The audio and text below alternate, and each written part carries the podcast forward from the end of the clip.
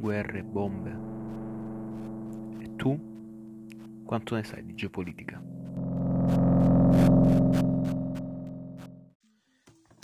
Ok ragazzi, eccoci. In questi giorni nella nostra pagina Instagram abbiamo parlato un po' di curiosità storiche. Molti di voi ce l'hanno inviate parecchie e questa è un po' una lista delle migliori perché meritano, parecchie meritano. Quindi attiviamo la nostra macchina del tempo e torniamo indietro perché sarà cronologicamente inverso questo viaggio che faremo e partiamo dalla contemporaneità. E teoricamente non stiamo ancora partendo perché stiamo nell'epoca contemporanea. Vince Am ci ha parlato di Cicada 3310, non so come si pronuncia. Cicada 3310 è un gruppo di hacker, possiamo definirli anche se mi rendo conto che il termine è improprio, che in cerca di persone che sappiano criptare, ha fatto girare sul web un paio di enigmi irrisolvibili proprio per fare questa cernita e trovare le persone che sappiano criptare meglio. Una delle abilità più importanti del XXI secolo, infatti, è programmare. E accanto all'abilità della programmazione c'è naturalmente il criptare i dati. Il problema è che l'importanza della criptazione dei dati è il più, non dico che è sconosciuta, però i più sembrano essere insensibili a questo. Fatemi sapere nei commenti se volete che ci faccia un video a parte.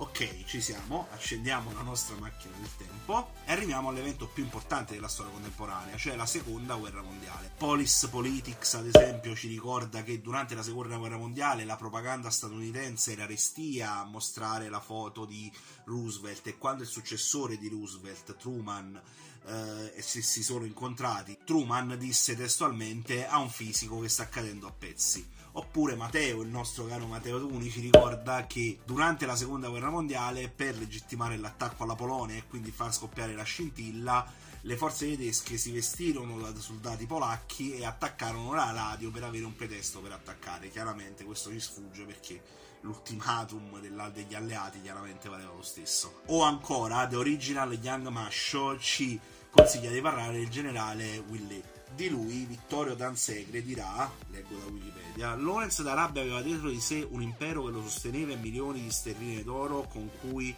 eh, comprava la fedeltà. Amedeo Goulet non aveva niente, aveva un becco di un quattrino, non aveva il sostegno di nessun impero e di nessuna forza politica, eppure un personaggio della storia che ci ricordiamo è sopravvissuto fino ad oggi. Cioè, più precisamente siamo noi andati con la macchina del tempo.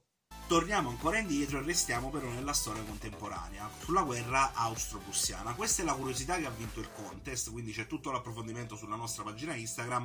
Non vi spoilerò niente, semplicemente quello che mi piacerebbe dire è che durante la guerra austro-prussiana già siamo in un'epoca molto simile alla nostra anche dal punto di vista militare. Non parliamo più di mercenari, ma parliamo già di un esercito nazionale, un esercito di coscritti arriviamo ora agli inizi dell'età moderna, che ci porta con sé due curiosità.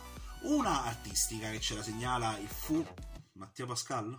Il Fu Meddi che ci dice che eh, la, nelle opere di Michelangelo alla Cappella Sistina c'erano molti nudi, la chiesa, probabilmente della Controriforma, eh, si, è operata, si, è adoperata successivamente in un'opera di censura. E un'altra, sempre di Vinciam, che ci dice che per un bug del calendario giuliano i giorni dal 25 settembre al 4 ottobre del 1582 non esistono. Arriviamo quindi al Medioevo, alle crociate precisamente. M. Storis ci ricorda che Luigi IX, detto il Santo, dopo aver pellegrinato molto in Terra Santa, pellegrinato, aver fatto le crociate, aver spaccato le teste stile Lego Legend in Terra Santa, Uh, fu incaricato di una nuova uh, crociata, stavolta in Tunisia, e lì ci morì perché, per un semplice motivo, perché lì non c'era l'acqua e quindi dovendosi eh, abbeverare di acqua sporca è andato a finire che si è morti di dissenteria. È una cosa abbastanza comune nel Medioevo, però ecco che ci muoiano i sovrani, i sovrani di uno dei più grandi regni del Medioevo, il regno di Francia, per l'appunto una delle prime monarchie nazionali, è particolare, è peculiare. E arriviamo a quella che invece secondo me tra le escluse è quella che eh, mi ha colpito di più, il weekend col morto, scherzi a parte non stiamo più nel basso medioevo, quindi nelle crociate, ma torniamo ancora indietro nell'alto medioevo. E questa ve la voglio leggere testualmente perché mi piace anche come è scritta. Nell'897 d.C., Papa Stefano VI fece riesumare il corpo del suo defunto predecessore, Papa Formoso, che è un papa molto sexy, questa la taglio, per sottoporlo a pubblico processo nella cattedrale di San Giovanni in Laterano. Ufficialmente l'accusa era di eresia, ma di fatto vi erano motivazioni politiche dovute all'appoggio che Papa Formoso aveva dato ai carolingi al partito filo germanico.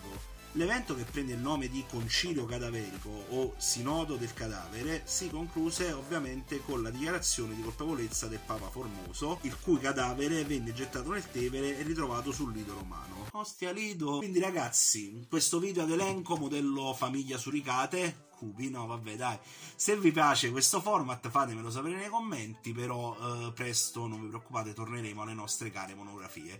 Semplicemente è un video che ci riempie d'orgoglio perché poi è bello vedere una partecipazione da parte vostra così grande, anzi se avete altre curiosità storiche ragazzi ma non esitate a scrivere qua sotto nei commenti, poi in ogni caso potete mandarci un direct su Instagram.